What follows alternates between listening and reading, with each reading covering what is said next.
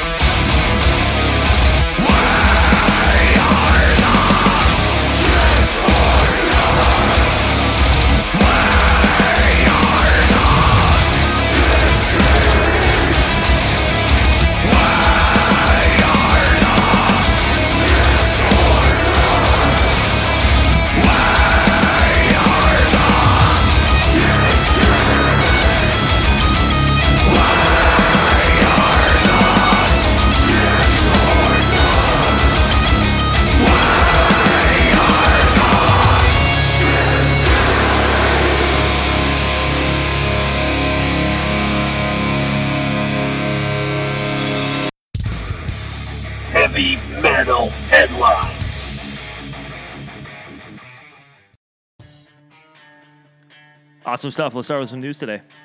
Go ahead and kick us off, Anthony. So as we know, Slipknot has released their, their new single, All Out Life. All Out Life.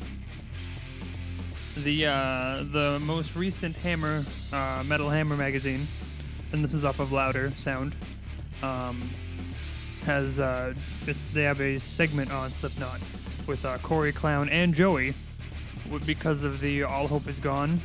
It's uh, evidently the anniversary of it or whatever. So they have like a story based on it. So they ended up all getting together. And the, the little side uh, news I get out of it is uh, Joey Dorison, uh, Jordison. He has a lot of unheard Slipknot demos at home, Ooh. and he uh, pointed out.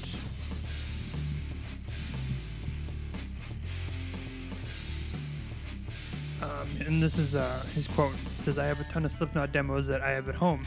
Maybe someday they'll surface. Maybe they'll never be heard. But I don't translate them to any other band. They still stay in the Slipknot safe. So he is keeping them for Slipknot only, which would be interesting to have him back. Being one of the, the Was he? No. Remind. Why am I like wicked echoey? Am I crazy? All right. Much better. Now, correct me if I'm wrong. Was he ac- was he actually a part of the last album, or No. no? That was his like No. that was Nope. like the first one. Like he was Correct. like meh, out, done, peace. because of his uh I'm gonna say this wrong. Transverse myelitis. It's a rare neurological condition, which is spinal Oh, cord is yes, yes, inflamed. yes, yes. So he had to go through a lot of stuff to get back on track. Gotcha, gotcha. Because he uh, he actually started Scar the Martyr, Martyr in uh, 2003, which is um, his project. Yep. And uh, he's pretty much been with them. Oh, I'm sorry. In, you know what? We're going to go into George Jordison real quick. And in 2016, he launched a new band called Vimic, which I, I think I remember now that I think about it. And now he has a new one in 2016 as well, known as Sins- Sinsaenum, which is an extreme metal band. Okay. So, so anyway, going back to what I, the uh, the story. Um, but uh, a few other quotes I, want to pull out of this is um, is uh, he said, uh, "I sleep music. I wake up and there's a riff in my head." Because he plays guitar too. He actually started as a guitarist before he became, uh, became a drummer. Yep. Um, but he said, "Every step I take, there's a riff, a beat, something." There's a it's that's the way a musician is. You're isolated in a weird way because music is haunting you as much as it's loving you nonstop. But um, it's, I thought it was kind of neat that uh, they've actually reconnected because there's been a lot of controversy about if he was kicked out, blah blah blah. Because he's technically number zero, the song the negative one, you know, something like that. So No, I actually remember when that happened. I, I, I, believe I read it was health related, Mhm. and like even like initially, and like you know, like best wishes, like thoughts to do like Yep. the like the, the whole thing. Like so, the separation was it wasn't easy. I can't can't imagine. But uh, maybe some possible horizon of uh, him jumping back in the uh, Slipknot train, which would be cool. Absolutely. So I found one news story today. So it was kind of a. I found this news story on the Book of Faces. Okay. Uh, there was a post today by the the Amity Affliction. Amity, okay, we saw them. And the Amity Affliction. I'm sorry. So they have an upcoming tour, the Mis- the Misery Will Find You tour. It's actually with um, Senses Fail. Okay. So it's a Amity Affliction and Senses Fail. That's old school. So Bad Omens was originally on this bill Okay. today. So I, I saw this post by the Amity Affliction, and for some reason I absolutely loved it. And I was like, I'm so glad we have a podcast episode today because we're probably going to talk like a little bit of news, Mhm. and this will be so awesome to like kind of give. So the Amity Affliction, the Misery Will Find You tour update. Uh, th- this is a post on Facebook. Okay. Like their their thing is just Sure, it, it's sure. it's entitled "Misery Will Find You" tour update. We have to let you know that the band Bad Omens have pulled out of this tour. They were unhappy about the size of their name on the artwork and felt the need to pull out the day after we announced. Both the Amity Affliction and Senses Fail are working hard to find a replacement, and we look forward to sharing that with you as soon as possible. Ill Omen, was that the band you said, right? Uh, Bad Omen. Oh, Bad Omen, I apologize. Bad Omens. Well, that's not a long, long one. here. So I did some research and like I'm look, looking it up now. They, they actually have some like pretty cool promos for this, like you know the Immunity Affliction, Senses Fail, like you know half and half. Like they got this cool video that's out there. It's got like a house and they got like Yeah, live shots cool. and like, like of um of like the bands playing like behind their names. So underneath and featuring special guests, I mean it honestly couldn't be in like smaller fonts. Oh, it's like real small. Huh? It, it's pretty fucking tiny, but featuring Uh-oh. special guests, it was like Bad Omens, and I honestly can't even remember. And that was the reason they dropped out. Huh? Yeah. Bad Omens in Belmont. Belmont. I think Victor Belmont. So, but I mean, the two headliners are obviously like the the main focus, like the promo. But the, the problem is, the promos that I saw was these are all like Facebook banners. They're not like a They're not, like, poster of any of any Right, sort. Like right. these are like the Facebook banners that are like on like the event pages and like the stuff that they're using on like the social medias. And Hmm. it just says like in small font, like with special guests like Bad Omens and and Bell. So weird. It's so funny. If this is literally why they dropped out of the tour, I mean, like seriously, are they are are bands really that much of a bitch? Right. Which you know, impromptu now. So now, I don't know if this is actually a good play for them because you know what happened? Like when I saw this, what's the first thing I did? I looked up Bad Omens Right. because now I'm curious. Now, now you want to know. I'm like, okay, like these guys are like so great that they need their like their names and like the lights and like whatnot. Like what's so great? Um, they're kind of a bunch of bitches. Uh, I don't know. So now Bad Omens, there you go. You now have an impromptu like uh, album review.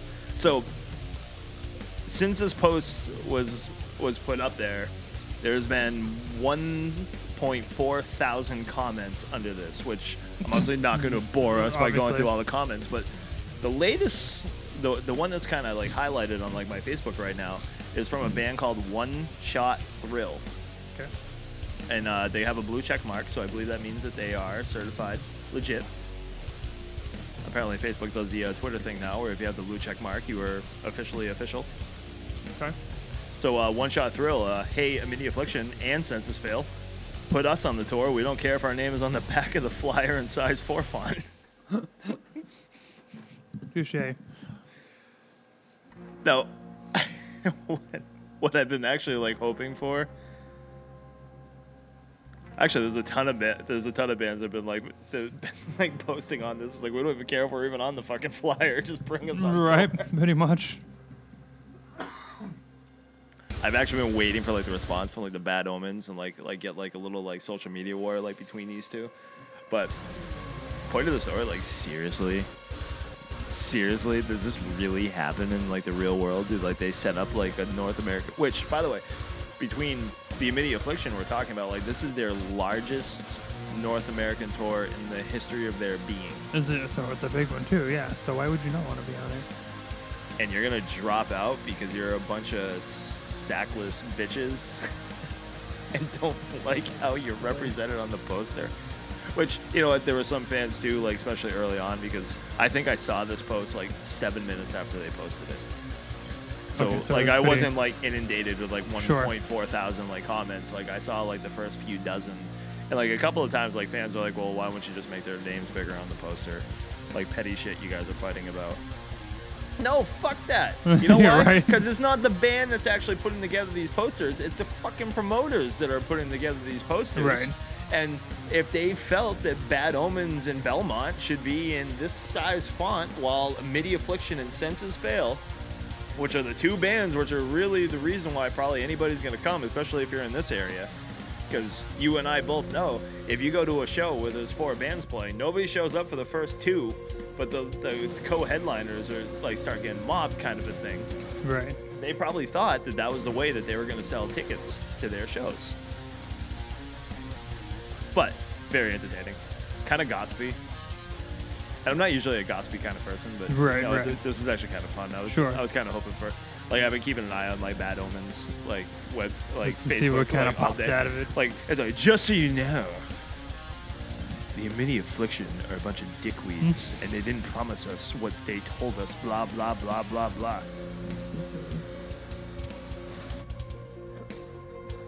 I thought it was pretty funny though. It's a little funny. My story. Sticking with it.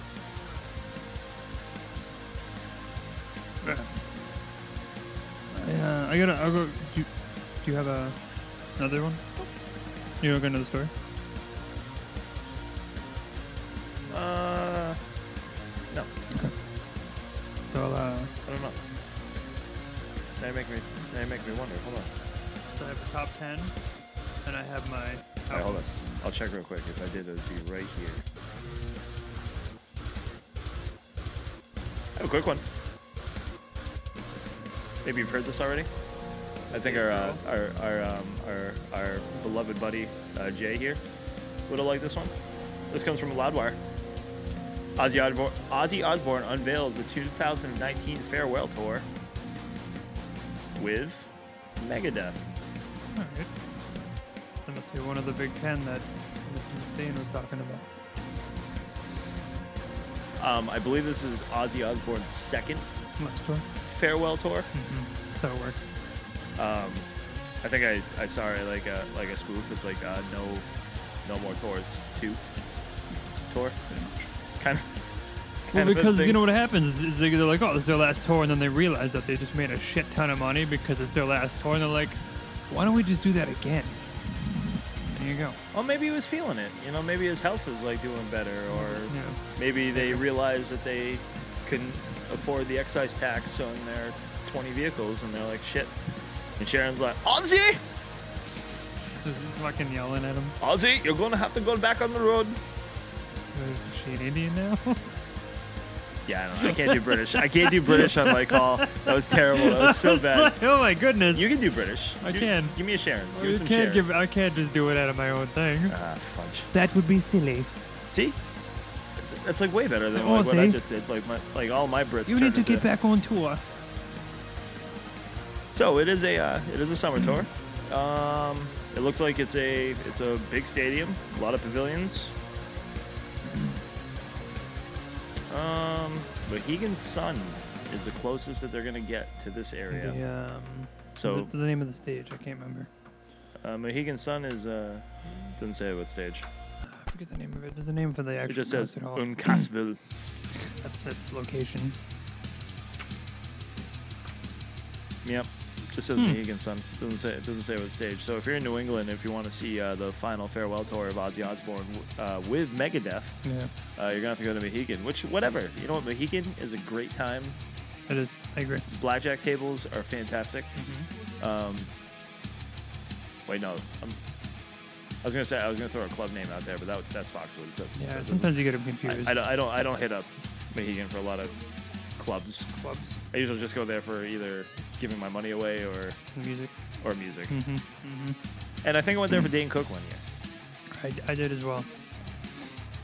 That was a good one. We went together, were we? No. No. This is before. This is We a weren't while. toge- this we is weren't a- together We weren't then. together. No. Okay. no. This is this is a while ago. Ah, that's my buddy Jamie. What's up, Jamie? Probably don't listen to our show, but whatever. Hi, Marcus's friend Jamie, who I don't know. You know Jamie. Do I know Jamie? You do know Jamie. That's in the chili. Chili Jamie? cook-up, Okay. Yeah. Hi, Jamie, who I do know. And just so the uh, the uh, listening audience knows, I won the chili cook-off this year, so Mhm. I am now the uh, world Mhm. champion of cooking chili as well. You did. So You not did. only am am I uh, awesome podcast host, uh, ripping musician, I'm now a chili aficionado. super maker of chili. Alright, we'll go with that. All right, fire away. Um, I have. I'm gonna, I'm gonna change this. Um, I have a a small review. I went to go see over the weekend. Um, the Bohemian Rhapsody movie. Oh, movie review. Yeah. Um, I feel like this needs a new sounder. for for all of you that are unaware, it's, it is about uh, Freddie Mercury of Queen, and they're they're pretty much their life story. Um, If you weren't aware of that, shame on you. yeah, right. You probably shouldn't be listening to this, but nah, whatever. Uh, very, very good. Um, it's long. It's a little over two hours, but uh, you don't you don't realize it. It uh, it goes through since like when he first started with everybody to like you know the end with the uh, Live Aid was the, one of their last concerts in uh, in uh, 90 91 no 90, 91 is when he passed away. When they played Live Aid in uh, 85 was the uh, the the last big. Uh, no, but the the movie the movie was really good, very well done. Uh, I know the uh, rest of the band, Brian May and everybody, they all had a little bit of part. Uh, they are mostly behind everything. Um, the the characters that portray, I mean, they look spot on. Brian May, swear to God, it was him. If I'm correct, the actual band members taught the guys how to actually play the instruments, which is kind of neat. So they actually play all their own stuff, but they go through all their songs. It's very well done. Very good.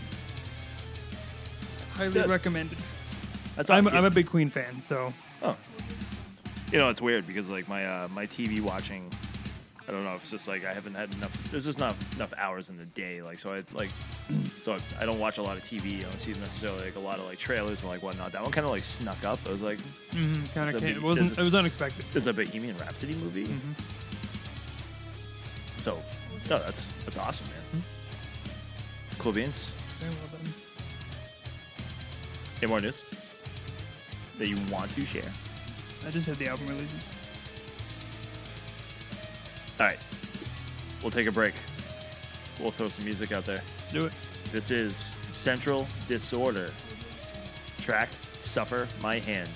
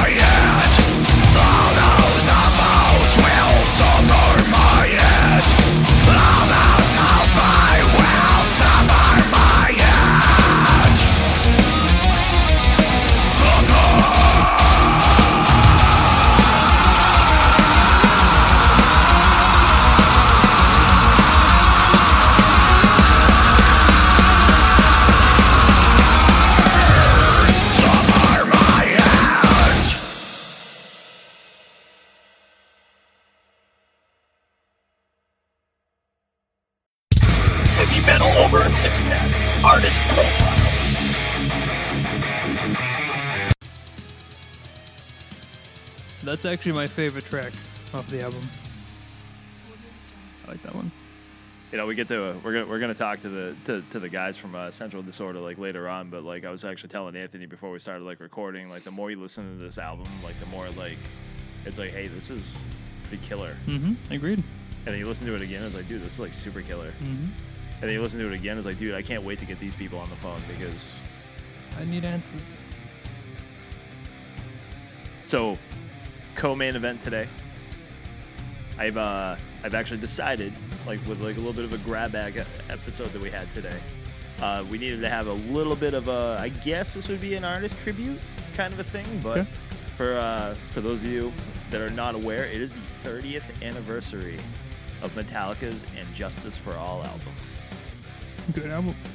It's a great, and you know the, that was actually one of the things like why I wanted to actually like talk about this because I I mean I particularly like actually love this album. It, ha- it has one of my favorite Metallica songs of all time in Dyer's Eve.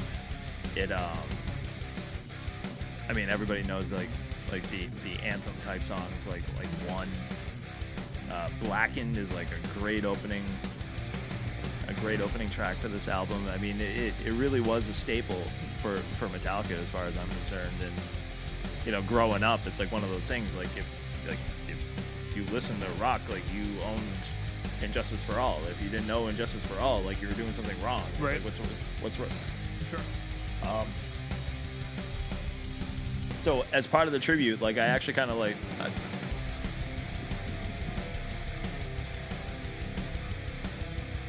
here we go.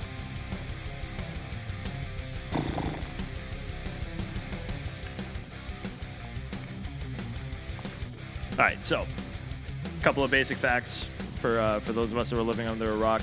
It was released in 1988. It was the album that was recorded with Jason Newsted as the first, like, for the first time as like as a bassist. Like uh, Cliff Burton died in 1986. Yep. This came out in 1988. Uh, a lot of the rumors that I actually heard about this album is like some like a good portion of the songs were actually inspired by the like the feelings and like you know the kind of the devastation of losing Cliff, Sure. like with like some of the other band members and whatnot. Um, they it was recorded on a it was at a recording studio, One on One Recording Studios in Los Angeles. Uh, producer Flemming Rasmussen, which we're gonna talk about like a little bit like as I go through like some of the facts of uh, of this album, but I- there's been a lot of uh, there's been a lot of uh, debate as to uh, the production value of And Justice for All, and uh, Mr. Flemming Rasmussen takes a lot of the blame for that, which he actually kind of in a few articles like he actually get, like passes the buck. Is like, well, the reason why like it sounded so terrible is because I was absent during the mixing process.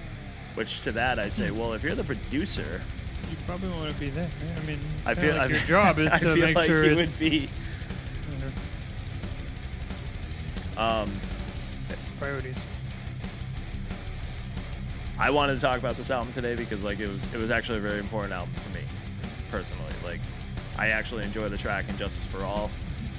I um, I was at one of the few live performances from Metallica where they actually played "Injustice for All," which it's just as long live I'm sure, if not longer. as, as it is in the track form.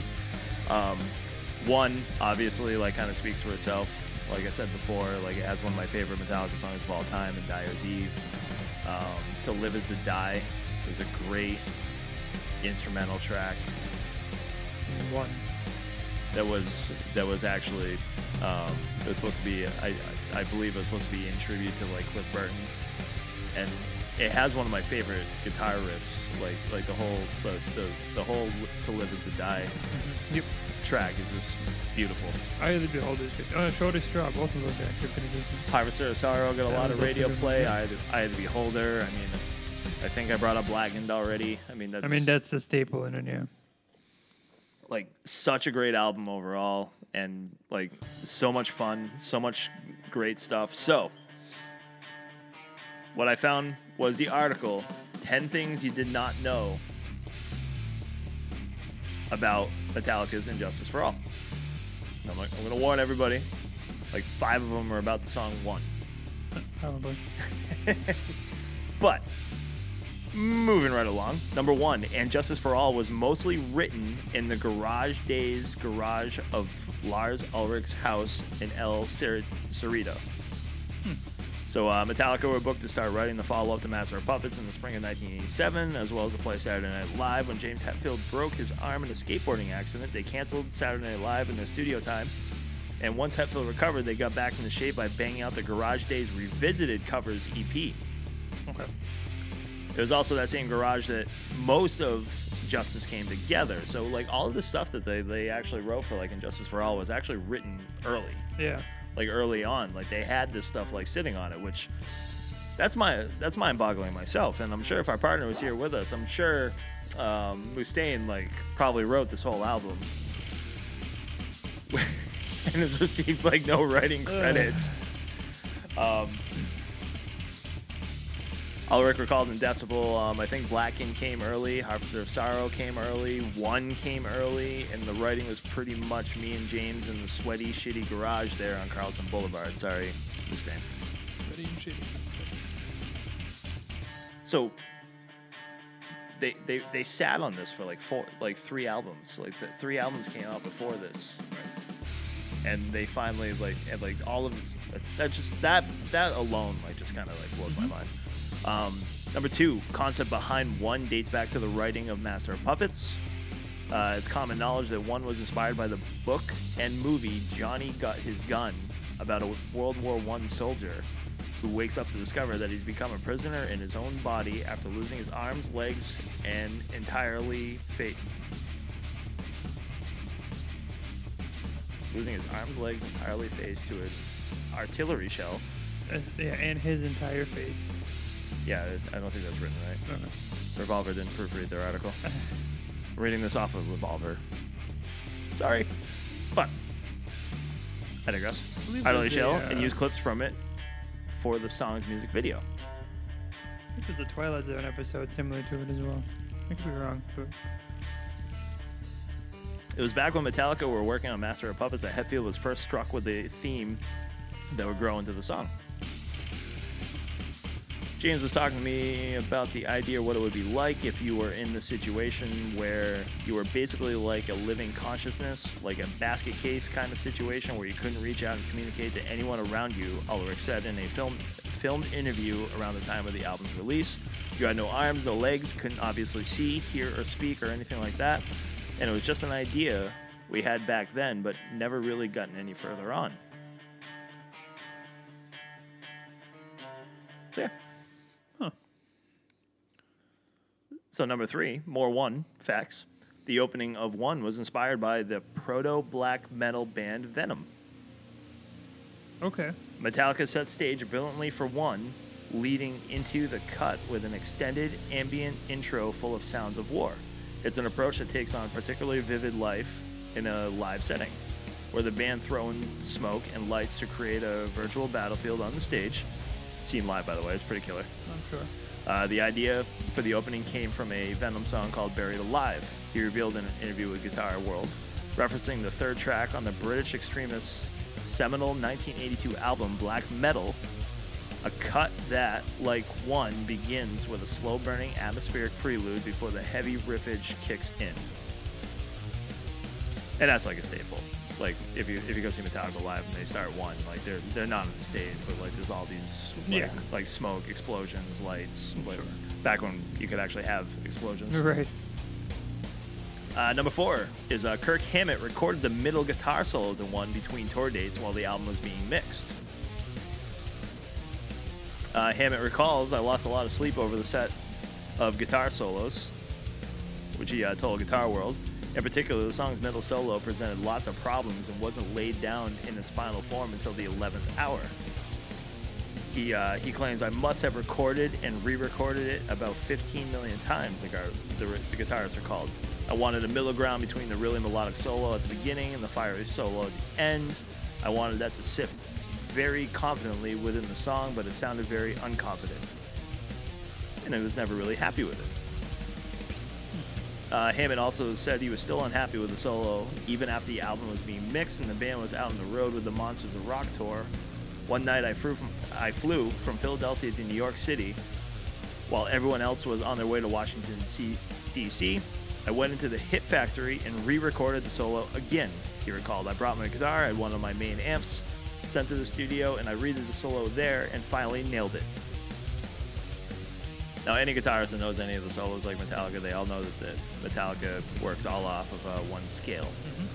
So if you're uh, if you're a true guitarist out there right now, you're probably laughing. You're probably kind of laughing like inside at the at this because, well, yeah.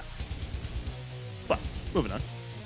Number five, the opening riff to "Frayed Ends of Sanity" was inspired by a football marching band.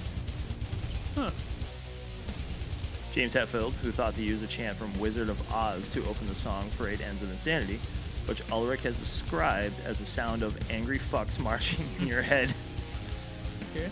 But maybe even more improbable was the source of inspiration behind the lurking riff that followed that chant.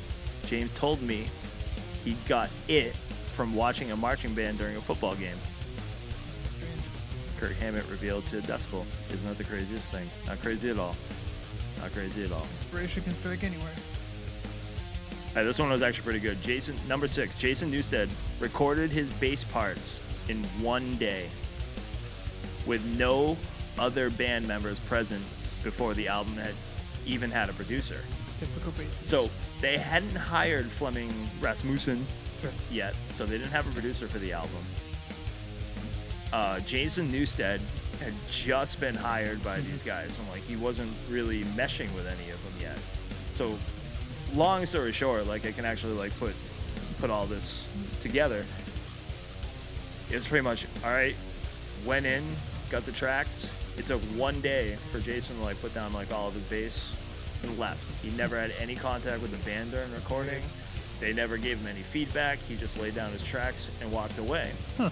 Which, I've heard that he's not a huge fan of them personally, anyways.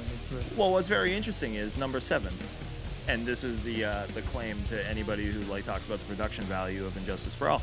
Ulrich and Hammett claim that turning down Newsted's bass in the mix was not part of his hazing. huh, okay. So the rumor is like, and it's even if you like listen to it, and I have a funny side story which I'll share, like I'll share momentarily, but you can't really hear bass not much going on. in the tracks. And my Very funny guitar side, driven. my funny side story to this is, um, so I got my license. Let's see, I was 16 in 1999. Yeah, 1999. I bought a brand new car in 1999. I installed a system in 1999, like amp, you know, Whole shebang. bass, the, the, the whole shebang.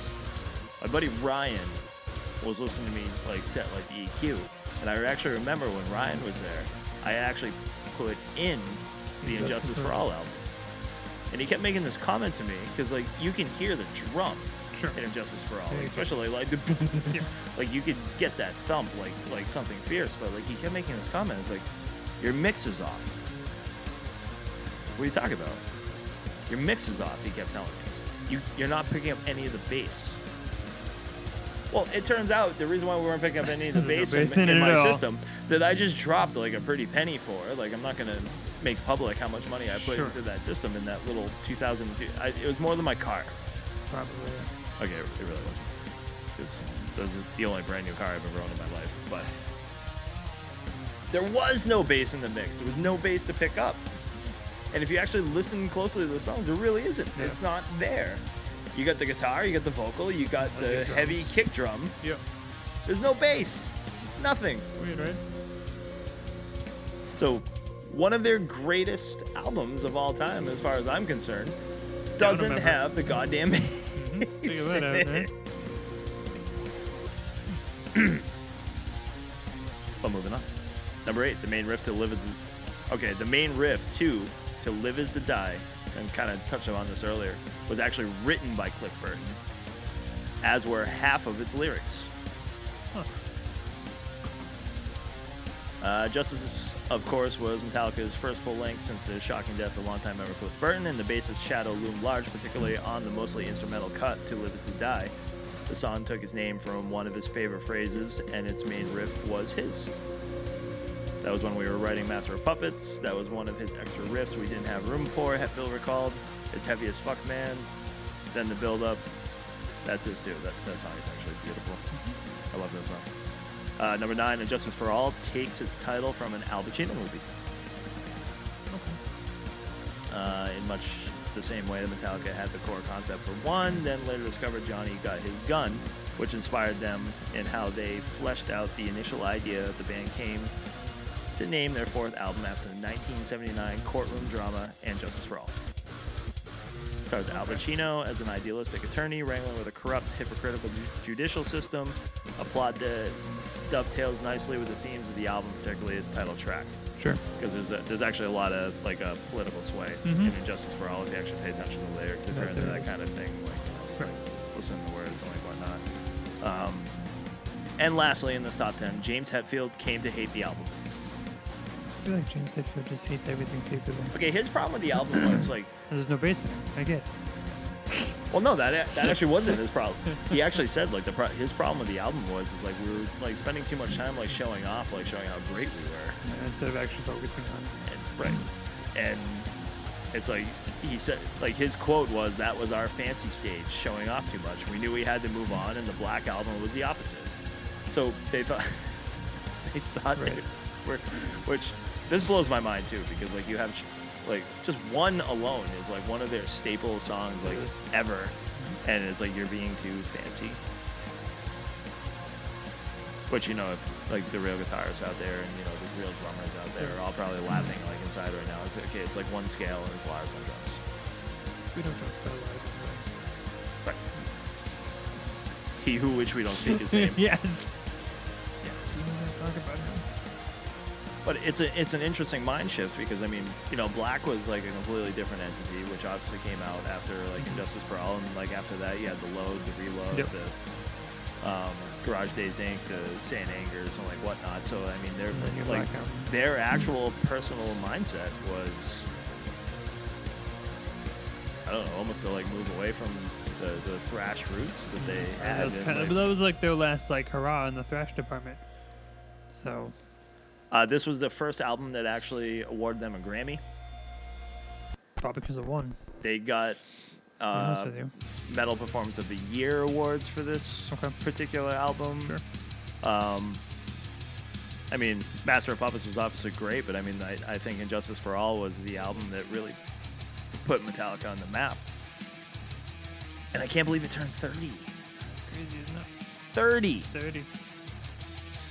But what I what I'll actually say to that point is, I mean, as far as like longevity and um, the word I'm looking for? Like the ability to like hold up in time. Time holding up ability. It, it's time holding up ability. Is uh, it, It is- aged well. It aged. what it, to it, it aged super because I Super mean, aging. I I could still put in Injustice for All if I so choose. In fact, if I was actually going to listen to any, Metallica, that would probably be the album that I would choose to listen to because it's very aesthetically aesthetically pleasing I agree. to the ears, and It's in my top Metallica albums. Sure. that being said, that's my mini tribute. 30 year anniversary to Injustice for All. They're gonna be old. Oh, I mean, you can guess you can consider them like classic rock at this point, right? Like, there's always that line where you don't expect No, it. that's a that's a see that's the cla- the, the classic rock is defined as something different. I I go by age personally. Sure. Because you know a classic car is anything over I think 25 years old. Is that what it is? I don't know. I read that somewhere. Uh-huh. This is Central Disorder, track Gravewalker. Controls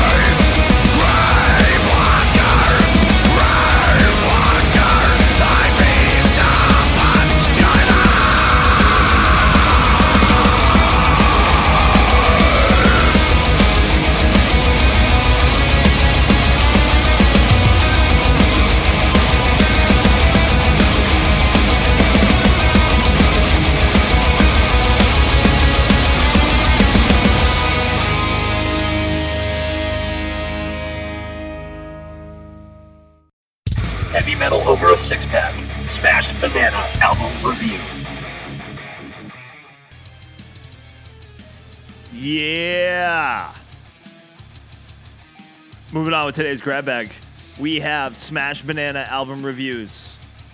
Smash Banana album reviews. I know what Anthony's brought for uh, for an album review. I did not tell him what I'm gonna album review, but I believe he's listened to it, so it'll be it'll be cool. We'll have some cool conversation. But without further ado, here's my co-host Anthony. So we all know that uh, from past episodes that I'm a, a large fan of Atreyu. Never heard that before in my life. No, weird, right? So weird. Um, Chocolate.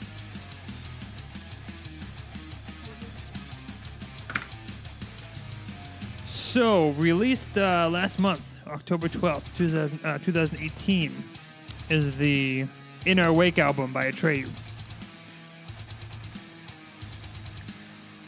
Their seventh studio album. Now we all know that uh, Long Live was in, in the heavy department, so we felt like we were going uh, a little bit back in time to their uh, their older stuff, which uh, would have been positive in my mind.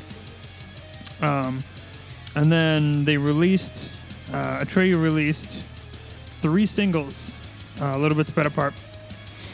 Uh, the first one, uh, August 23rd, they released Anger Left Behind, which was the announcement for In Our Wake. Um, which that one's not bad. I didn't mind that one. It's a little heavy. It's a little on the the techno side, but it, it's it's it's heavier. And then um, by September 11th, they had their three singles that Anger Left Behind, In Our Wake, which is the title track, and then uh, The Time Is Now. Um, so I, I'm to kind of go through the uh, the album and give my, my thoughts on it. Now, when I first heard um, Our Time Is Now, I'm sorry, The Time Is Now, that was the last of the three, and my uh, my expectations are going down real quick. it's it's very uh, mainstream. Um, a lot of clean, not like super heavy in any way, shape, or form. So uh, the album came out, and uh, I listened to it the first time, and I got about halfway through each song, and was like, next, next, next. But it's one of those things you go back a few times, you, you, you jump in, you, you listen here, you know, over and over again. Now, the album and every song in it is extremely well done. The songs are very good. I'm not taking that away in any way, shape, or form. But the fact that I guess that it's Atreyu is the thing that bothers me a little bit.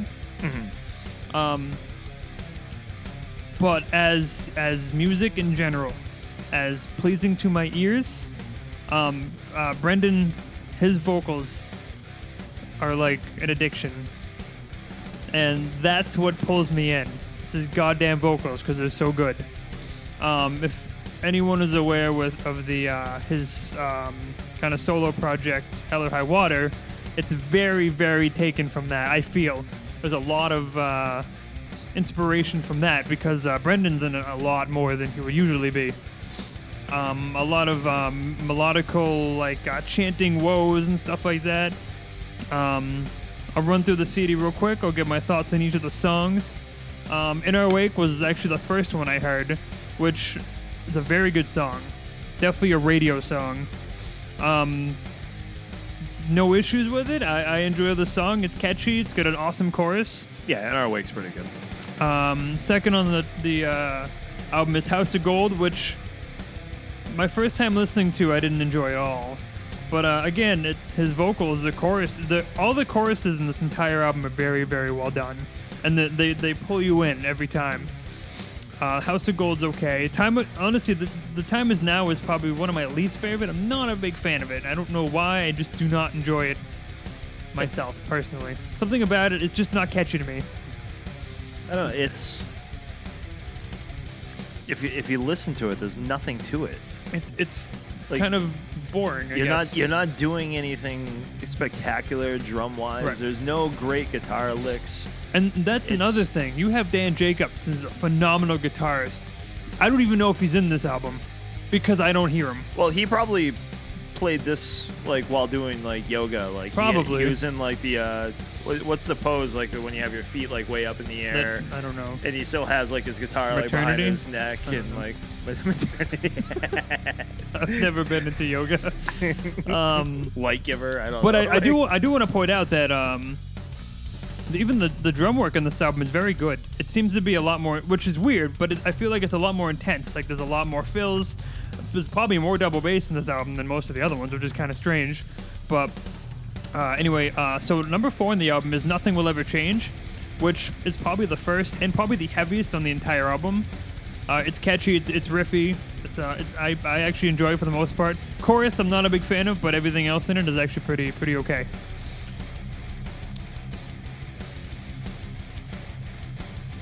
Number five, Blind, Deaf, and Dumb.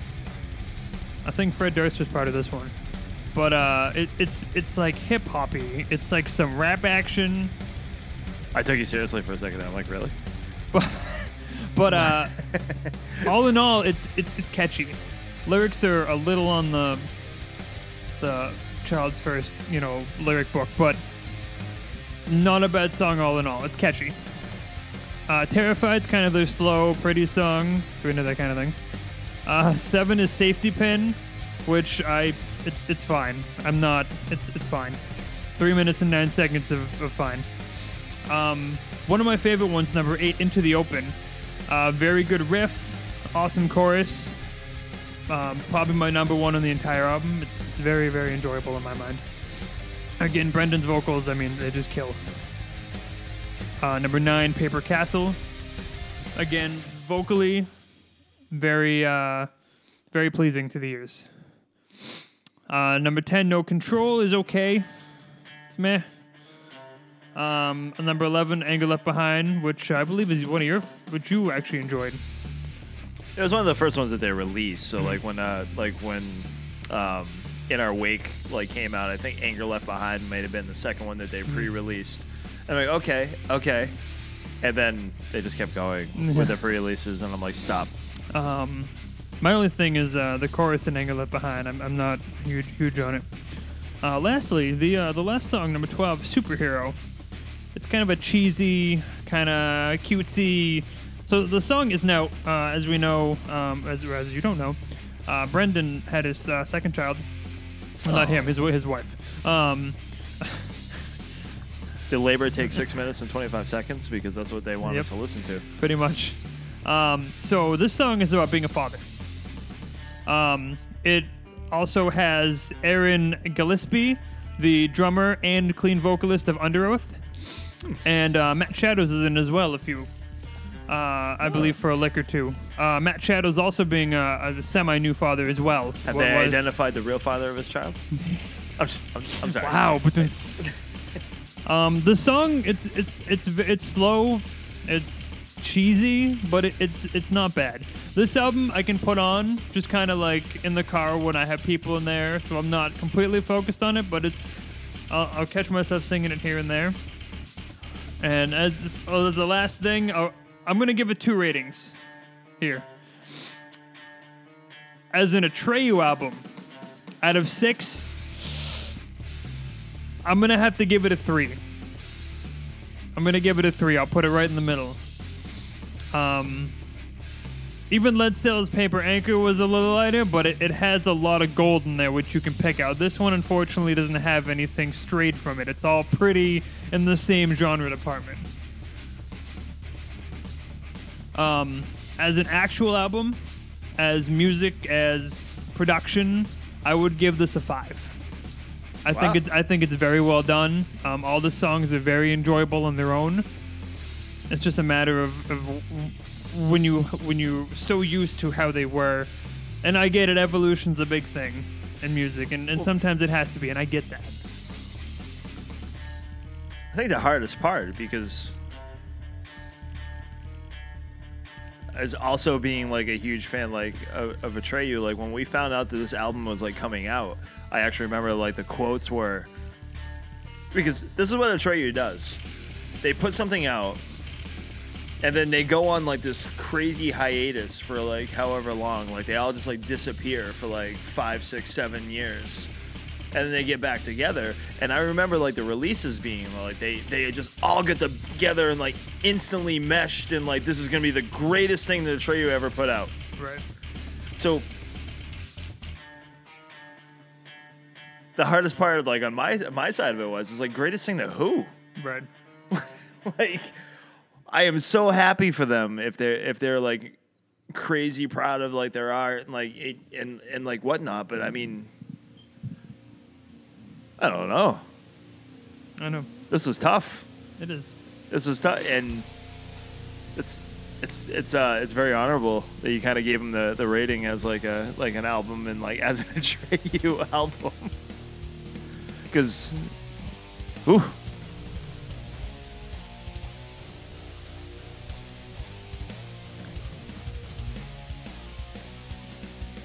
There is, uh, if, if if you haven't if you haven't seen the solo project, there's a lot of hell or high water in this one.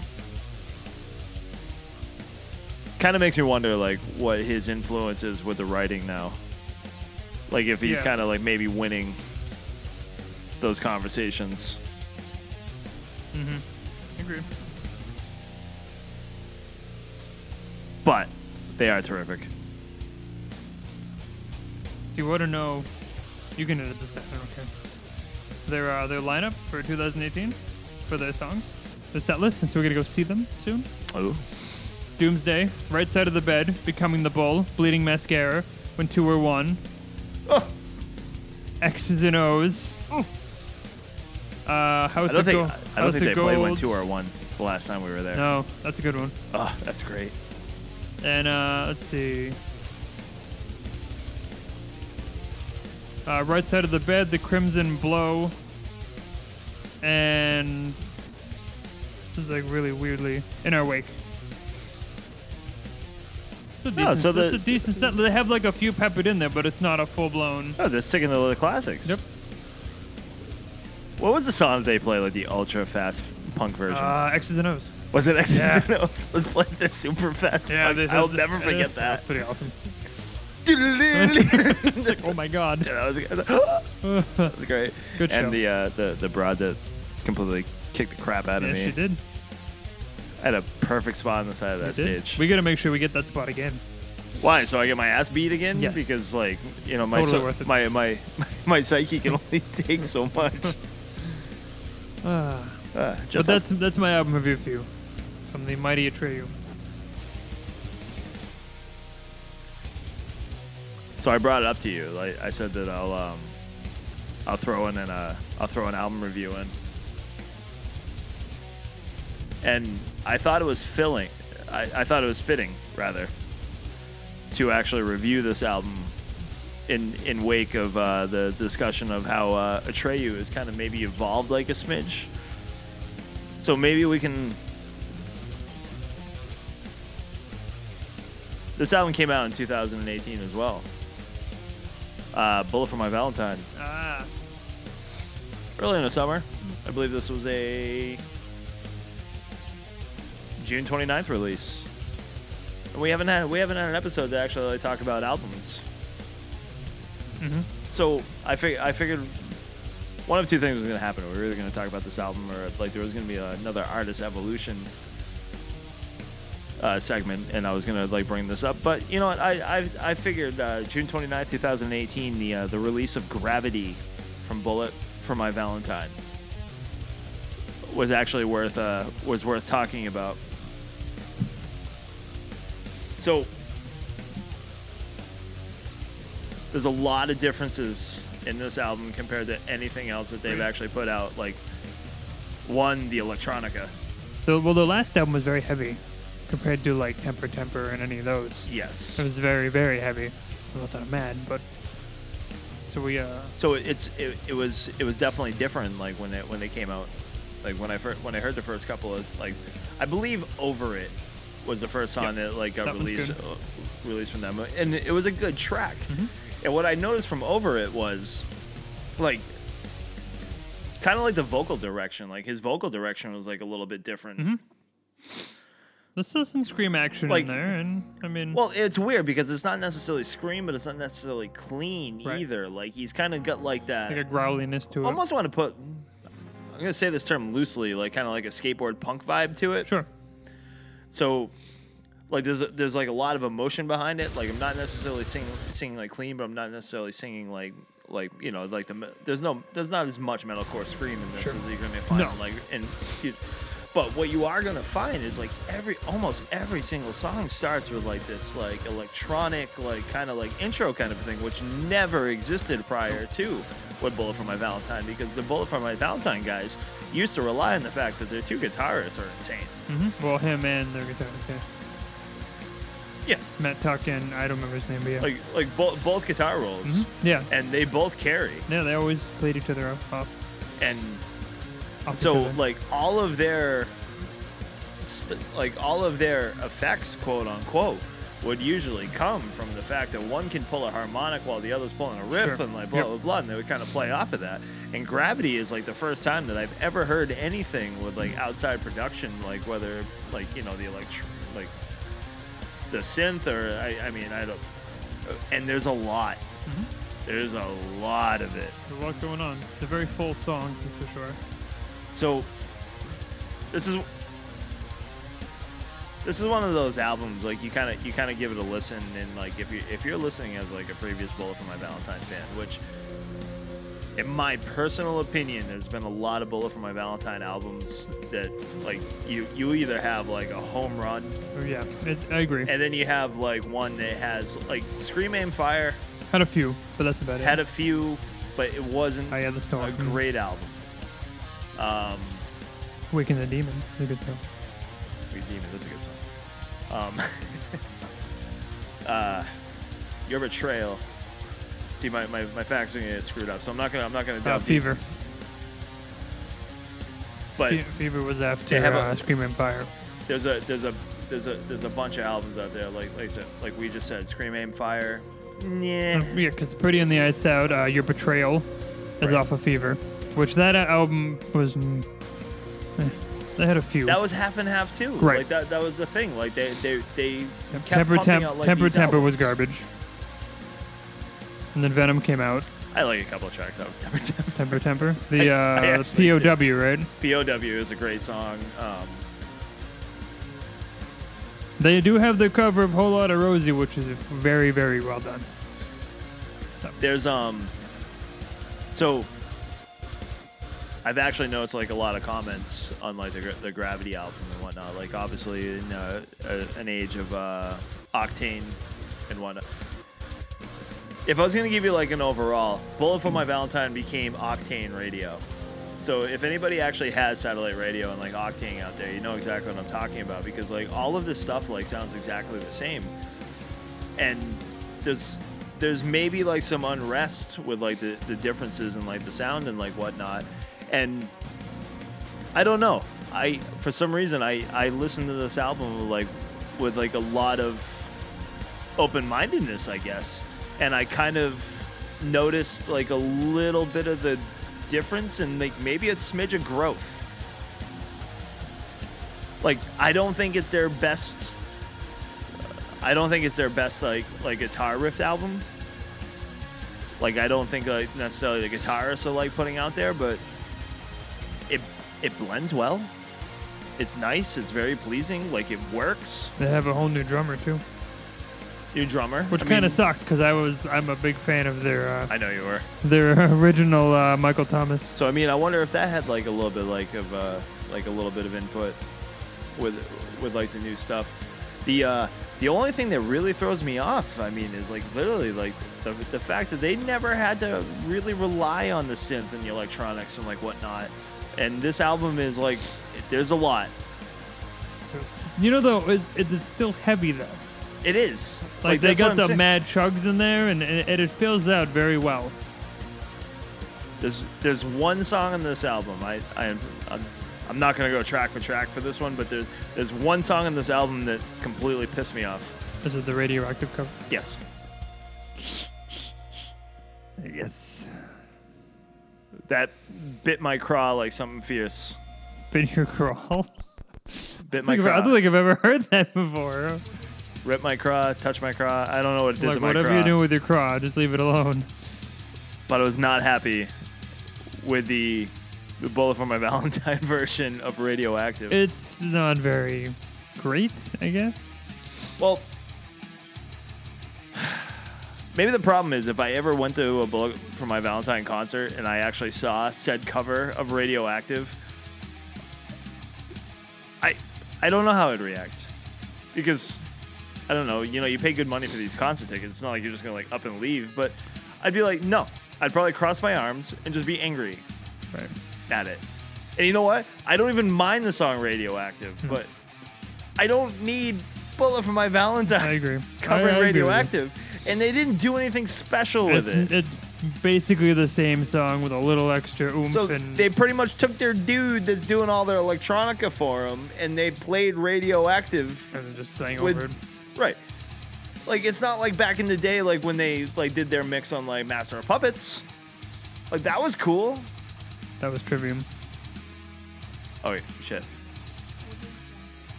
No, no, both of my Val- Valentine cover in Metallica. I It, so. it, was, it might not have been Master of Hold on. Master of Puppets was Trivium. You're right. Uh, they did. Oh no, they did do Metallica. They did a Welcome Home Sanitarium. Welcome. Thank you. Um, that's what it was.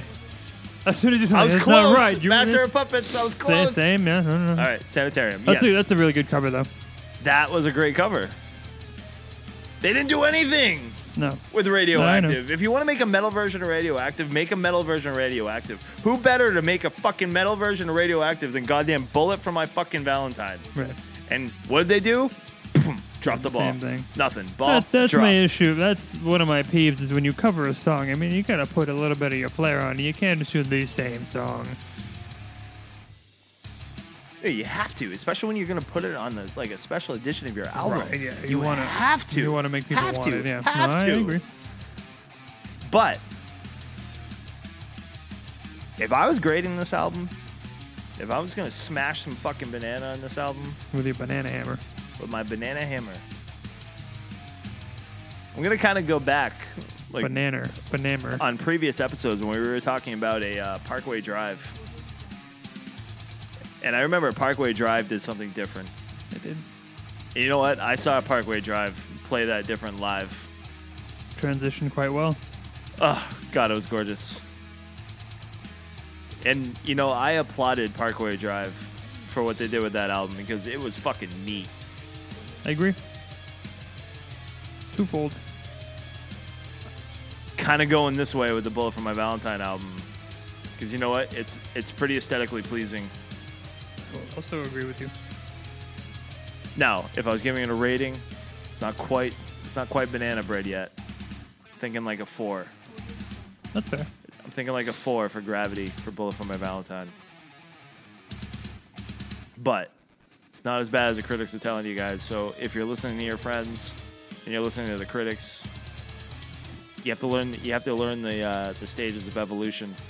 And uh, I, I- I'll throw this out there as well. And it was the same with the Atreyu album for me. One of those things you listen to it once and you blow it off, and then shame on you because sometimes you got to give it a few tries for it to really kick in. I mean, that's that's my opinion on it. When I first heard the Atreyu album, I wanted nothing to do with it. But I've listened to it a few times, and I'm like, okay, I, I can get on board with this. You know, how many times have you heard have you have you heard like somebody make the comment and it's like, oh, like, let me bring up an example because this was another album I was actually considering, but I haven't gotten through it yet. Disturbed. Mhm. How many people have ever listened to a new new Disturbed album and the exact comment that comes out of their mouth Sounds like disturbed. sounds exactly like Disturbed? Sounds exactly like this. Sounds exactly like this. So, what do you like? What do people want from these groups? So, like, Right. they finally actually do like a little bit of like evolution and like whatnot. They evolve like a little bit. It's like,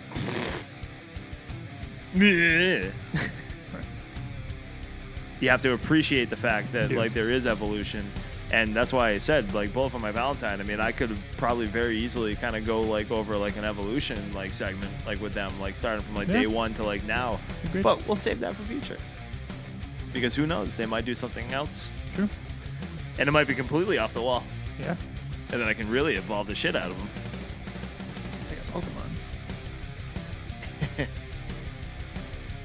Two great albums though. Yeah, no, I. By great, I mean worth a listen to, Yeah. and like form an opinion of yourself, and don't listen to your peers. Like e- what like what you like. and Don't email- listen to and- others. And email us if you want to tell us how stupid and dumb we are. I like that. I got a girlfriend at home that tells me that every day. So stupid. I got a girlfriend that's like, well, my hobbies make me money. Shut up! www.patreon.com forward slash HMOA number six PACK. In case you didn't know.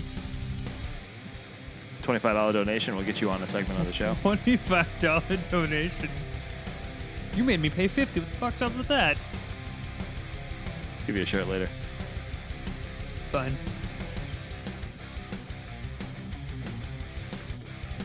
With that being said, this is Central Disorder. Into the night.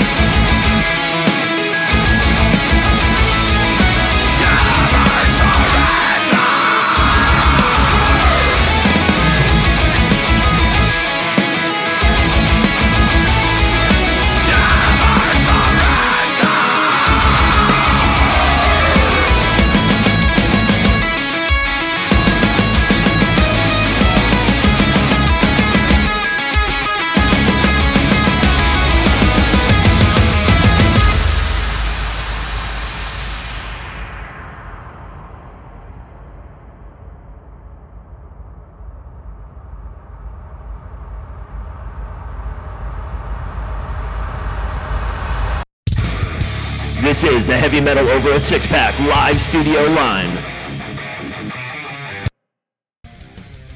All right, now joining us on the uh, Heavy Metal Over a Six Pack telephone studio line, we actually have uh, Rob Dito and Mike Maskey from the band Central Disorder. These guys are from the Chicago, Illinois area, Suburbs. the Chicago, the southern suburbs. Thank There you you. I know, I just asked. Um, Close enough. Uh, yeah. We are actually celebrating the release of uh, Central Disorder's uh, latest Eradication. album, Eradication, that came out September 25th. This uh, this whole episode has been featuring uh, tracks from the Eradication album. And uh, gentlemen, thank you for joining us and like uh, taking a couple minutes with us. Thanks for having Yeah, no problem, man. Okay, Thanks so for digging the album. Oh, abs- so the first question that I'm actually going to ask you, and pardon that, um, the first question I'm actually going to ask has a- probably nothing to do with any of the tracks, any music, because what happened was like um, when I was going through like my run-throughs, I started from like track one. I actually want to talk about this intro track, the Descent. Oh yeah. Um, can you? So I know a lot of times like music is like actually meant to be like in interpretation some and and like how like the listener actually sees. But what I would actually like you to do for us, like right out of the gate, is paint the picture of what this poor girl is going through in this intro track. Because yeah, let's start there. Well, I uh, I wrote the the story for it, and uh, our our sound engineer Joe created a fantastic soundscape and all the the sound effects, and then we also had our friend Cecilia, who's a voice Yeah, actor. she's a Cecilia Negron of, uh, she's ex-vocalist for my other band, uh, Vicious Attack. Oh no, kid. So she, uh, she's going specifically to school to do all this. So it's, it's pretty amazing that she was very, able to very help us out. She's very a, well she's a very lovely sounding young lady. Yeah, so she lends her, her voice to this, and basically, I feel it sets the uh, sets the backdrop for the album. It's uh, you know, kind of end of the, the the shit has hit the fan. Uh, it's it's full full blown uh, eradication, end of the world, and uh, she's going through it she has uh, seen some things, and I feel it, it sets up the album to explain how it got there. All right. I mean, when I when I actually Yeah. first when I first heard that, like I always go to like the like the live element. I can just actually picture like a whole like concert scene like being set up with this like lights like flickering in like random places and you know like fog Oh, and yeah. shit like being poured in. Like I'm, I'm unfortunately I haven't had the pleasure of uh, being in the Chicago area and seeing you guys, but um, I could just imagine like how like that actually like starts out a set. Like that's like it just it just makes you want to like run through a wall like That's a weird way to put that, but okay. like excitedly. That's what I'm talking about. Never run through a wall in excitement, but that's cool. But Oh yeah, uh, with the intro track, it's like uh, it sets you up obviously for the album, and it creates the soundscape to know exactly more or less what's about to happen. But I feel like it also leaves a lot of in- interpretation. Like you don't know exactly what caused it, you don't know what's happening. It just leaves you to think, all right, well, well, what the hell's going on? You know. Little meadow. Okay. I like that. Yeah, that's totally awesome because like you know I'm a I'm a, I'm a story romantic. Like I, I I I love I love stuff like this, like the setup and like the the the build up and whatnot. But let's get to the actual music. Like, talk to us about this album. Like, what what what, what was it? Like? I was going through you guys' bio. It looks like you guys had like a like a hiatus for like a couple of years. I mean, just Uh, well, so I used to be the drummer, and we restructured the band in 2012, where I became the singer, and we had our guitarist Derek, our lead guitarist now, was our bass player. Okay. little shifting. So in in 2014, we restructured again, and and Derek wanted to switch to guitar, so he took over guitar duty. I I was still singing. We got this amazing drummer, Bobby, who's just out of this world. He's a kid. He's 19 years old. Jesus, he's very good. And he, Very good. he's unbelievable. I, I just my mouth just hangs open when I watch him. and we got our bass player Aaron, who uh, was actually in another band we had played with, and he saw us. He was a guitar player, and he said he wanted to play bass for us because he liked us a lot. And uh, then we brought in Mike here, who's been our friend for many years, and finally has an opportunity to play guitar for us. And we, we just couldn't be happier. We started writing. Uh, me and Derek started writing this album in 2014. And uh, yeah, I it, it turned out better than we could have hoped. 2014. So this uh, the, the writing for this album is actually four years in the making. Huh? So we finally finally tied it all up this year. Uh, that's fantastic. Now, is this is this self-produced by you guys? Like I noticed uh, there wasn't any um, Label. uh, yeah, we us us and our sound engineer who if we were stuck on something, we would just ask him, "What do you think?" and he would give us his his thought, and we'd make a decision based on that. But we we did everything. So it was very well done, for sure. Like Now, kind of going back to like uh, like how the intro track is. Is there an overall like uh, theme to to the album? Like, would you guys say that like there's a uh, like a like a me- either a message, a story, like like what what were, what were you guys like going for when you when you wrote Eradication? Uh, just, I mean, nothing, nothing that I want anybody to like take out specifically because I, I want people to, to take their what whatever they want out of it. Uh, but I mean, the the inspiration for the music for the lyrics uh, came out of, you know, everything going on, whether it's been in my life or uh, you know, just turning on the news for 10 minutes and being terribly depressed all of a sudden. Touche. Touche. You're just like, holy crap. I'm going to turn this back off now. no, thank you. You know, just over the last few years of how everything has just gone cuckoo bananas. Uh, but, you know, I, I do want everybody to take away whatever they want out of it. Uh, as far as music goes, I know what I was going through when I wrote the song, and uh, I have my own uh, feelings about them. But if somebody gets something else out of it, that's that's awesome. Oh, absolutely.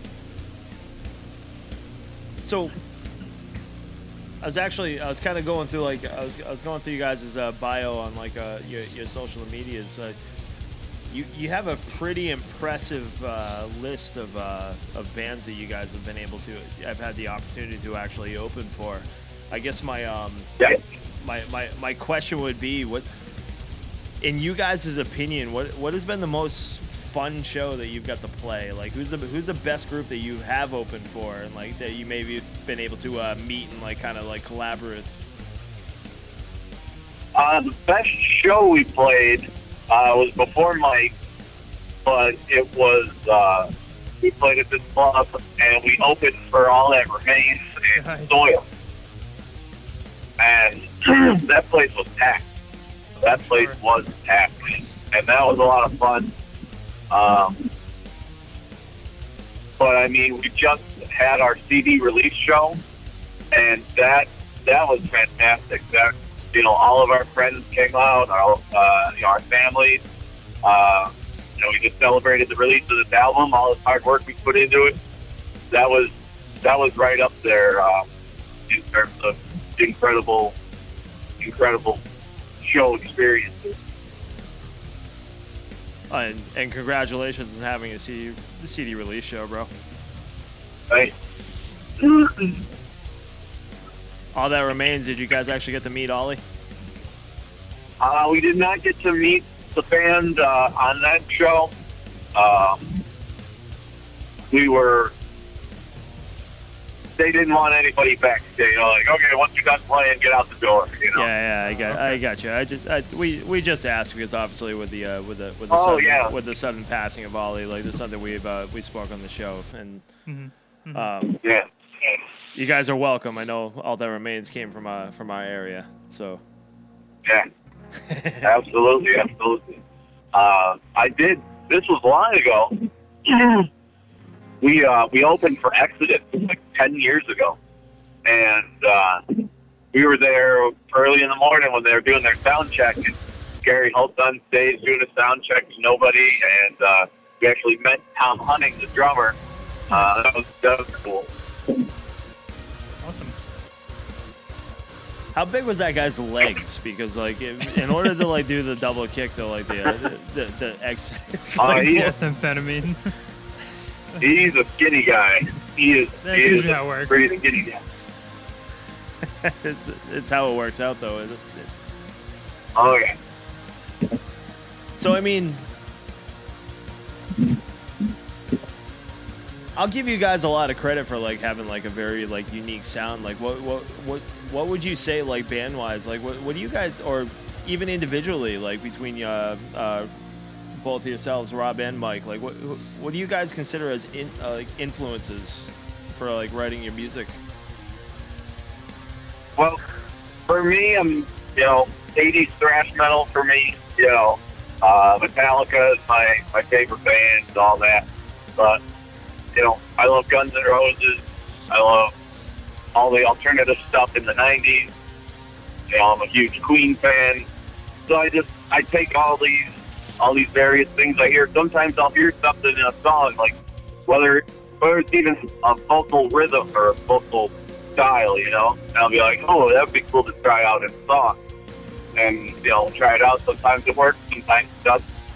But uh, you know, Metallica, classic rock, all that. Uh, Amon Amarth, I'm huge on Amon Amarth.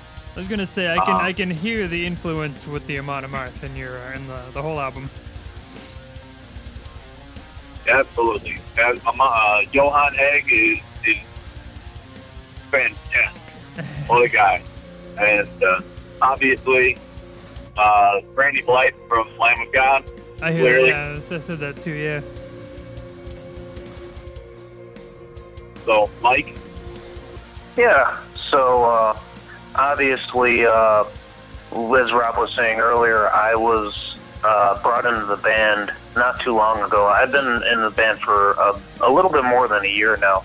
So the actual sound of the album, all the credit goes to our other guitar player, Derek, who composed pretty much the entire album. I was brought in and was taught a lot of these songs and was thrown into the studio almost immediately.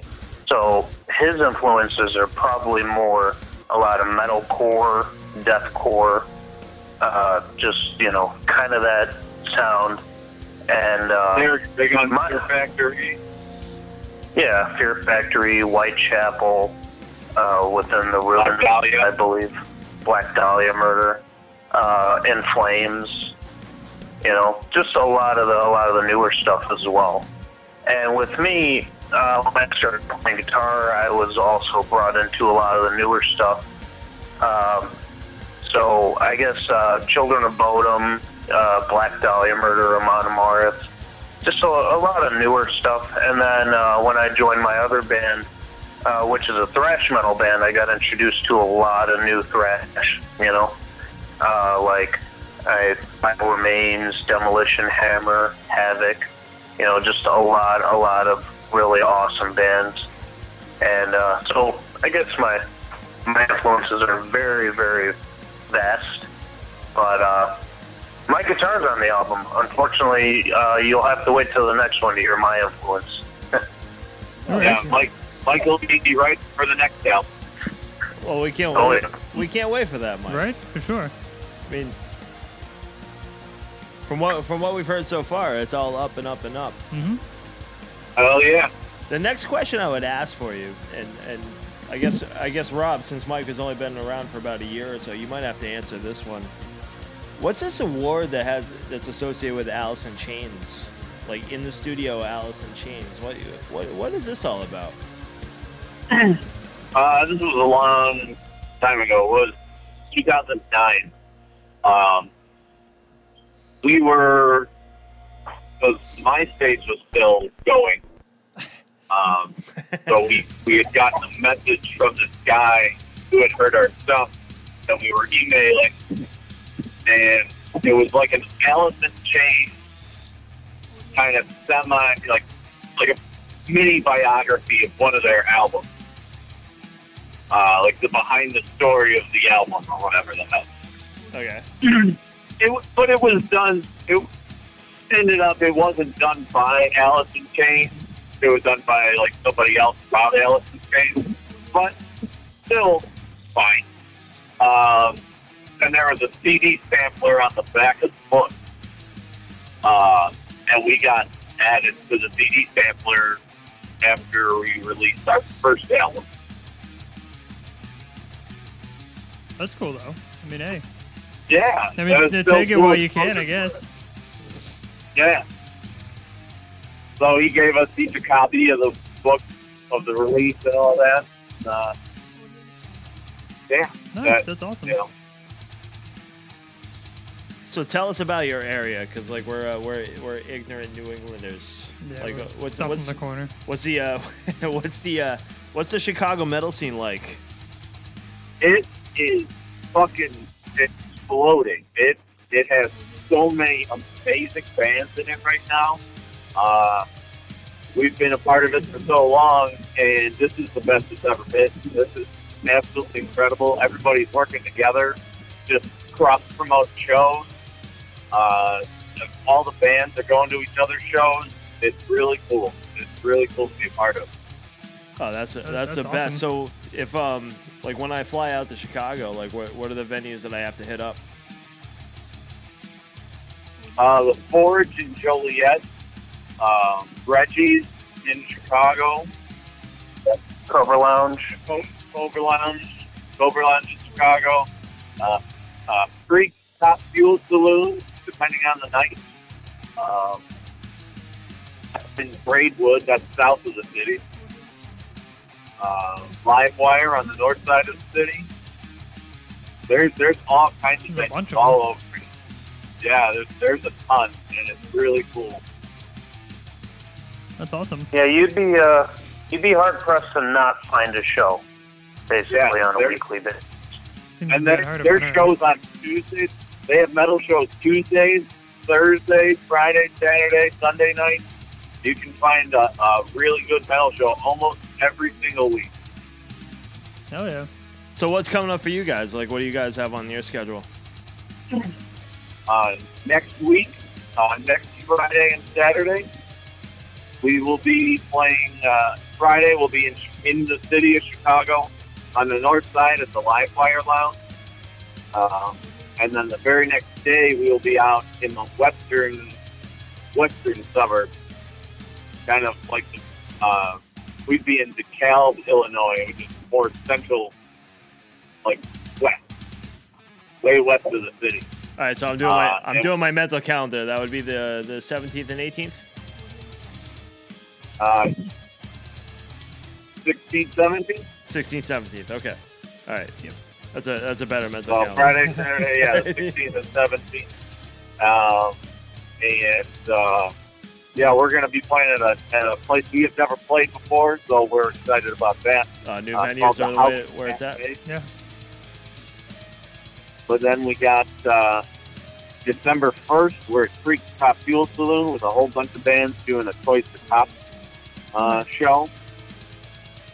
And then uh, we had a show December 15th in the city, and that just got canceled. Uh, the date, the ga- date got taken. There, there was a, a mix up or something.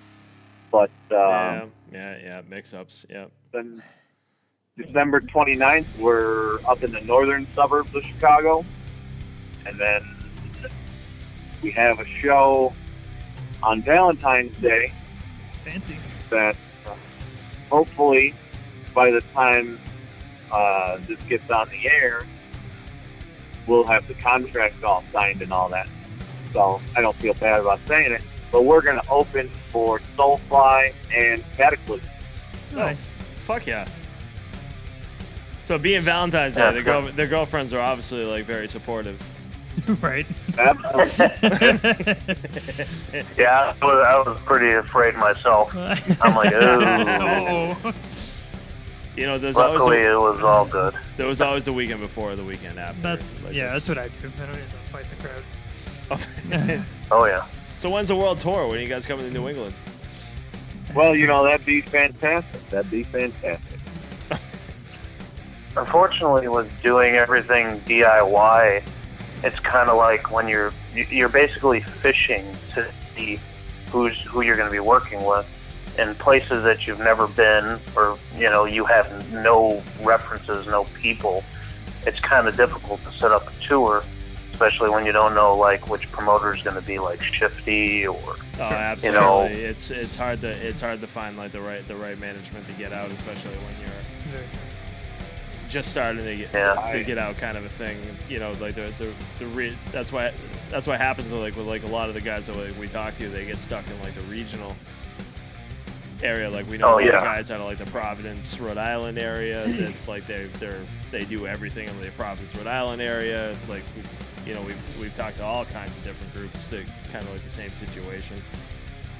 Yeah. oh yeah, and then it's like I, no, I was just gonna say ago, I tried to uh, set up a tour, cold calling bars and stuff, and I mean that that got me nowhere. It was it was damn near impossible. We ended up playing one show out in Ohio, um, and the guy did put us up for the night, luckily. Um, so that was nice, but uh, you know, definitely not worth it. Or uh, it wasn't promoted. It was it was just a lot of problems. So doing it doing it just cold calling bars is, is you know hard hard to do. I'm sure. Yeah. The uh, last question I would ask guys, I mean, for, for our listeners, I mean, obviously, like we're we're, we're, we're New Englanders out here, and like we're New England based, but like we're, we're broadcasted everywhere. What what's the what's the best avenue to find you? Like, what do you guys prefer that like people like come find you? Like whether it be a website, Spotify, iTunes, uh, Facebook, like what, what's the best way to find you? Well, Facebook, we're we're very active on our Facebook. Uh, we have a new Instagram we've been using like crazy. Um, uh, we have I'd a say for social site. media, those are probably the two best for social media, is Facebook We and have a- Instagram. A Bandcamp site we just set up, so that's centraldisorder.bandcamp.com.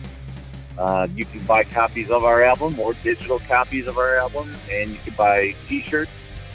Uh, yeah, We're also on all the streaming websites Yeah, like Spotify, iTunes, all that good stuff. All right, right on, Cool. right on. Awesome. So if I get a if I get a tour set up in the Massachusetts area, like I have a really nice basement that we can set like all kinds of uh, of sleeping bags up. You guys you guys would be in. Party. I, I'd be down. I'd be down for sure. right, the gir- the girlfriends are okay with that too. I know you're you guys are already taken for like Valentine's Day. I don't want to like push it. That's right. Exactly. That's that's Right. the goal. Gentlemen, thank you for taking like a couple time like a, a couple minutes out of your evening to actually like uh, hang out and like talk to us. It's always awesome when like our listeners get to uh, hear from the, the artists themselves. Uh, you are our featured artist for like today's episode. Uh, yeah. Thank you, thank you so much for the Yeah, time. It was like awesome hanging out and like do, keep doing what you're doing because you know what the album is great. Awesome. Like it's it's been like an instant add to like my like my Spotify playlist and Same I- here. I, think yeah Anthony's too. So I mean, absolutely killer. Like we we, we appreciate it and Awesome. Thank And- you guys so and- much. a lot, Thank you so much. and if you guys are committing to very- it, like I- I'm not very I'm awesome. not kidding. Like you guys can like bunk up in my basement. Like we'll we'll we'll find like a tour. Like we'll. we'll we got That's di- we got dive bars and locations like all around Massachusetts that I can like flaunt you guys at. So we'll make that happen. All right. You, you've already offered us more than most of the promoters out here, so Correct. Yeah. to start. Absolutely. Absolutely. You see, that means a lot to me. Thank you guys. Well, you know, we we definitely uh, will stay in touch with you guys. Oh, absolutely. sure. Keep and keep us updated on anything like you do that that you know any any other updates, any other like product that like comes out because like well, we're gonna link you to like everything that like we we do on our end. So Sure. And if you guys are in Chicago, hit us up by all means. uh, you know I Oh, will. definitely. How's your basement look? Hell yeah. Show you around. well, we'll show you the best places to eat. Absolutely. Perfect. All right, good deal, guys. Thank you very much again for spending the time with us, and uh, we'll, we'll we'll talk to you soon. Great. Thank you so much. Right. Take it easy. Take it easy, guys. Good. Thank you.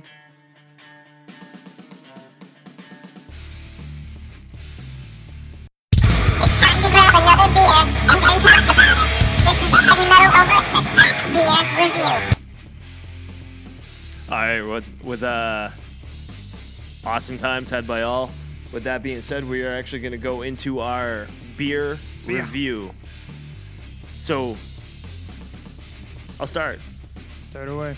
Okay, so I know it's we're well into November now, but my uh, my quest for Oktoberfest is not ended. Uh, this one actually came from Germany. I finally found a location in my Dink- in my Dinkel? region. So the the Dinkelacker Oktober Oktoberfest beer Marzen. I feel like that sounds better with a German accent.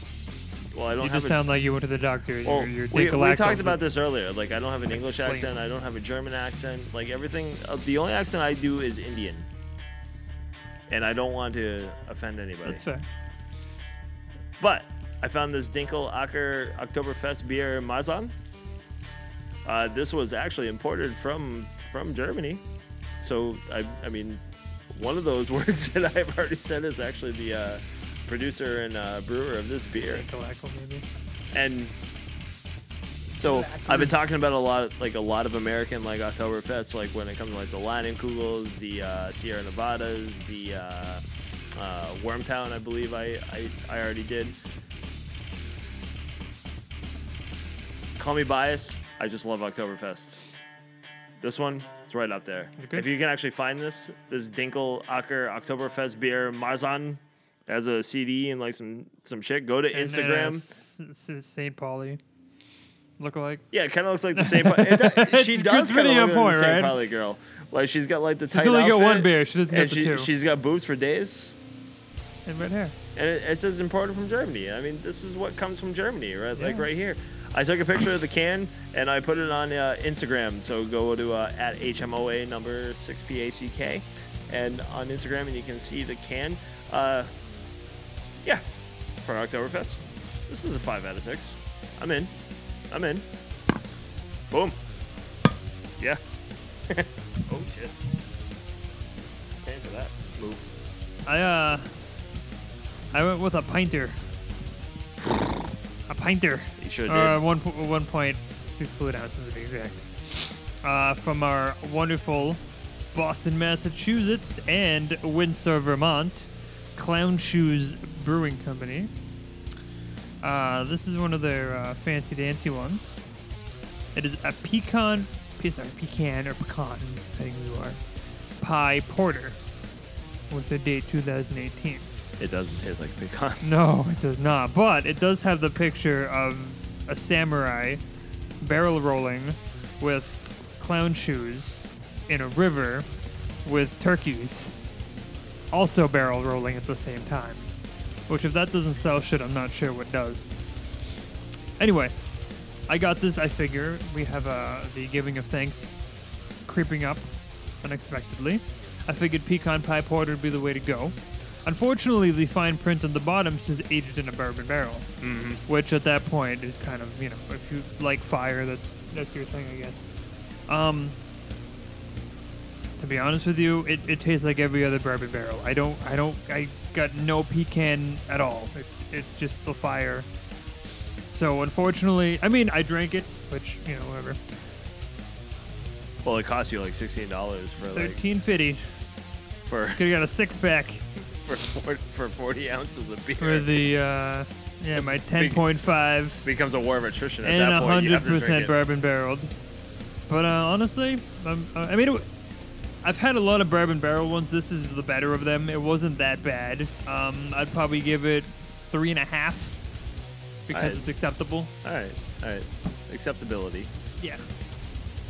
You know what? You guys Misleading on the pecan pie. like but e- email us. Like I don't I don't understand the the the bourbon barrel aged beer or the uh, the Scotch aged barrel or the tequila barrel or anything else. Like I, I don't understand these beers. Like they just for the most part they taste like asshole. And I drink a I- lot I- of beer. I can't judge the, the, the you know the flavor there to really follow you on that one, but I will just say yes Just to saying, the it- asshole. It just it just tastes like asshole. I mean, that's your thing. But Ah, I get it, but but ah we digress. Heavy Metal Over a Six Pack. Album release report.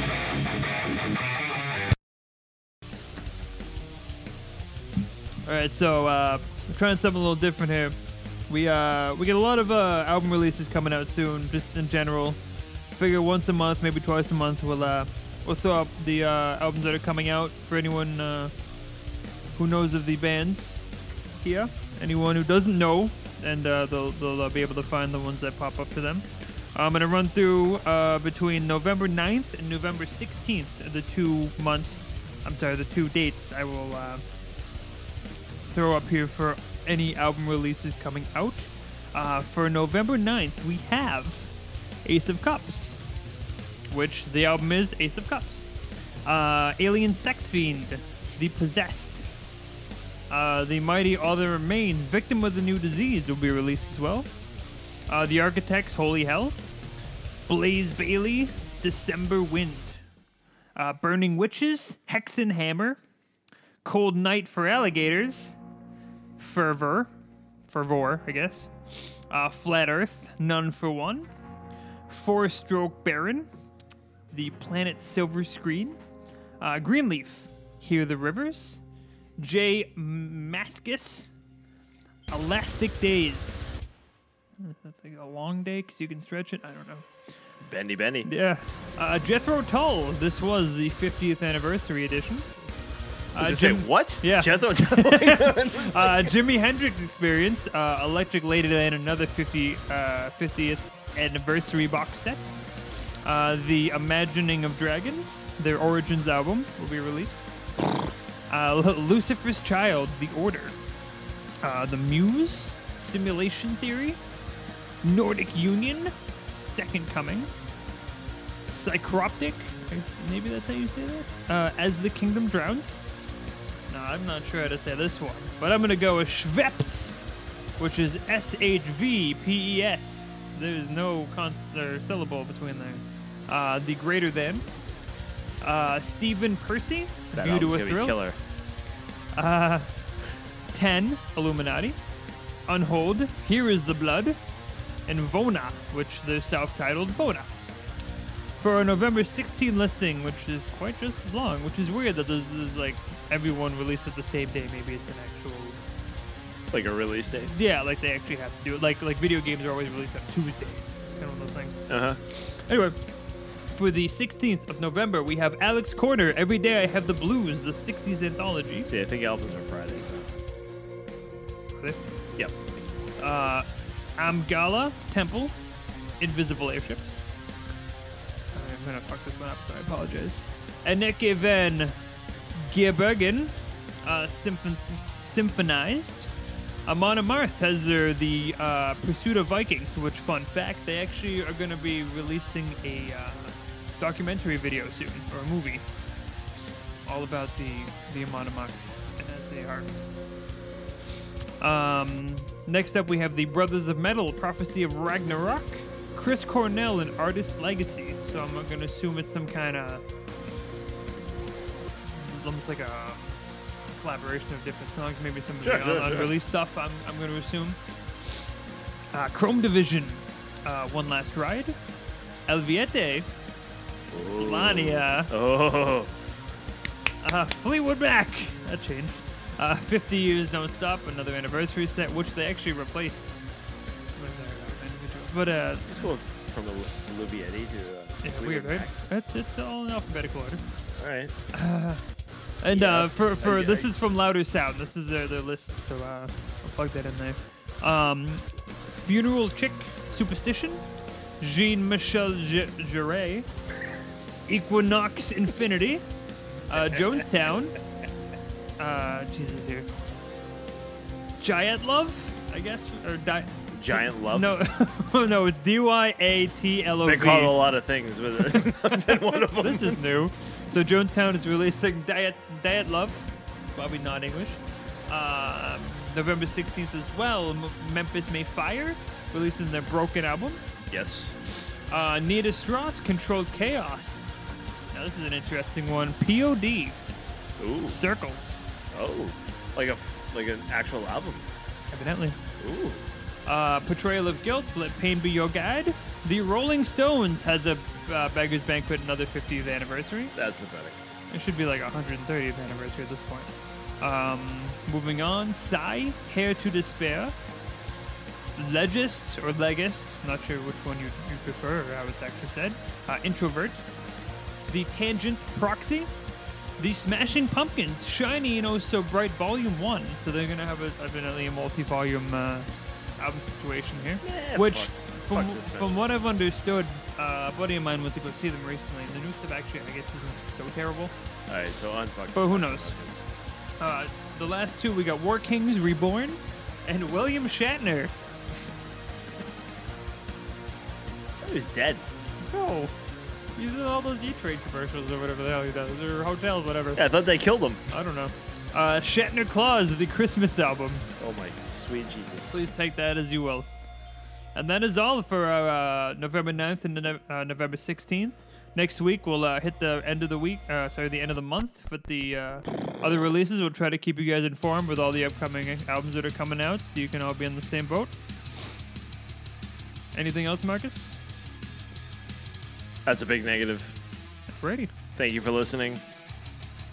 Spotify, iTunes, TuneIn, iHeart, Google Play, maybe. Uh, Patreon.com forward slash HMOA number six PACK. Find us on the Instagram at HMOA number six PACK. Uh, that's the uh, Twitter as well. Facebook, Heavy Metal Over a Six Pack. Find us and look for the uh, double cross guitars with the uh, beer can in the middle. We're gonna leave you today with an exit track from our today's featured artist, Central Disorder. It's gonna be Eradication. And lastly, before we go, next episode we may have some guests in house. Not May, we have we have guests. but I'll leave it at that. More exciting shit Come from Heavy Metal Over Six Pack. Mm-hmm. Thanks for listening. Thanks, guys. Drink beer, listen to metal, And drink more beer. and drink more. I like that. And drink more beer. Mm-hmm. Like, share, listen, repeat. Peace. See ya.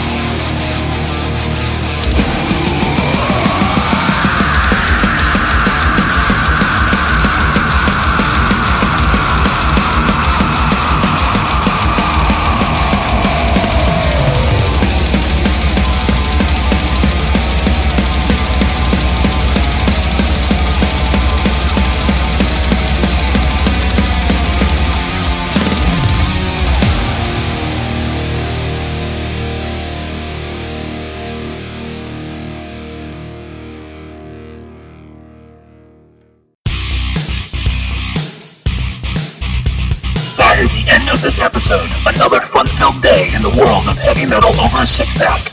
This is Anthony, Marcus, and Jay signing off. See you next time.